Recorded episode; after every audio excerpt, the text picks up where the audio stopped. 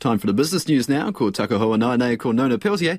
Nona, Fletcher Building is still on a trading halt with more fallout and speculation ahead of its result tomorrow. We talked about Fletcher yesterday, so what's the latest? Let's just keep on talking about it then. Well, the latest is uh, there was an announcement later yesterday after we talked uh, about how uh, the board said that they expected um, the chief executive, Ross Taylor, to uh, also consider his own position in the company as part of their meeting today. We haven't heard what's happened. The company's still in the trading halt. And of course, we probably aren't going to hear anything until tomorrow when the company uh, reports its financial result. And we're going to be very lucky to be able to talk to Ross Taylor tomorrow. But you know, the guy's been in the job for well, six years. And uh, the anniversary tomorrow is when he first fronted in front of the media to announce all those massive cost overruns back in the day. That was in 2017. Yeah, he's had a torrid time, I was going to say. Oh, my goodness. And, you know, in 2019, he was going to, he was almost ready to hand over the keys to the Horizon Hotel and the International Convention Center and all those legacy problems behind him. And then the fire. And so he thought he had mopped it all up then he had like a car you know, a parking lot full of water. So yeah, no, the man has had nothing but like a lot of trouble.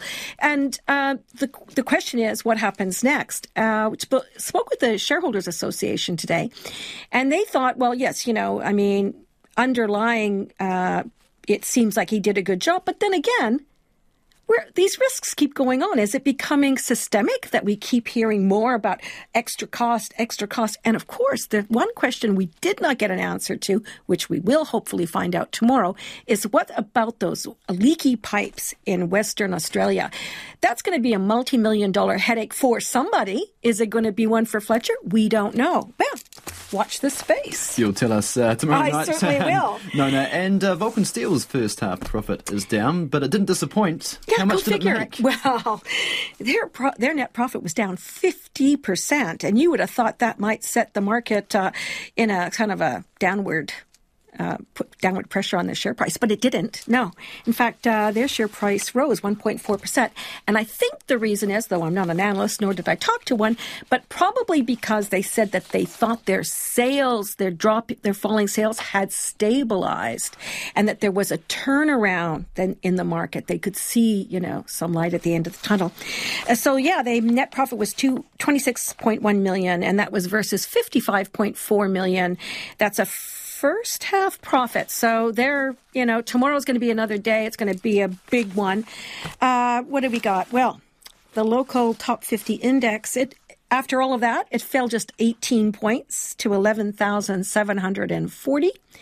The New Zealand dollar is a little bit weaker. And now it's interesting. It seemed to go down quite rapidly when um, the Reserve Bank published the inflation expectations. Now, ex- inflation expectations are very important, and in this case, they fell. The the market is expecting inflation to fall.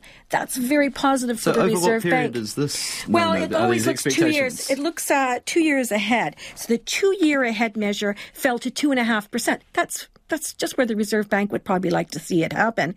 And that's the lowest since uh, 2021, uh, the third quarter of so September 2021.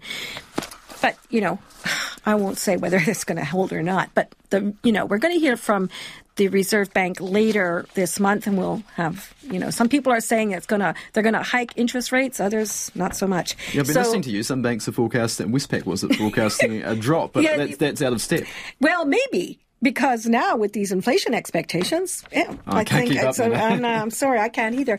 But I can tell you this: the dollar was at 61 U.S. cents, just a tad under 93 and a half Australian cents, 48.3 British pence, and we'll be back tomorrow with oh, whatever updates we can give you.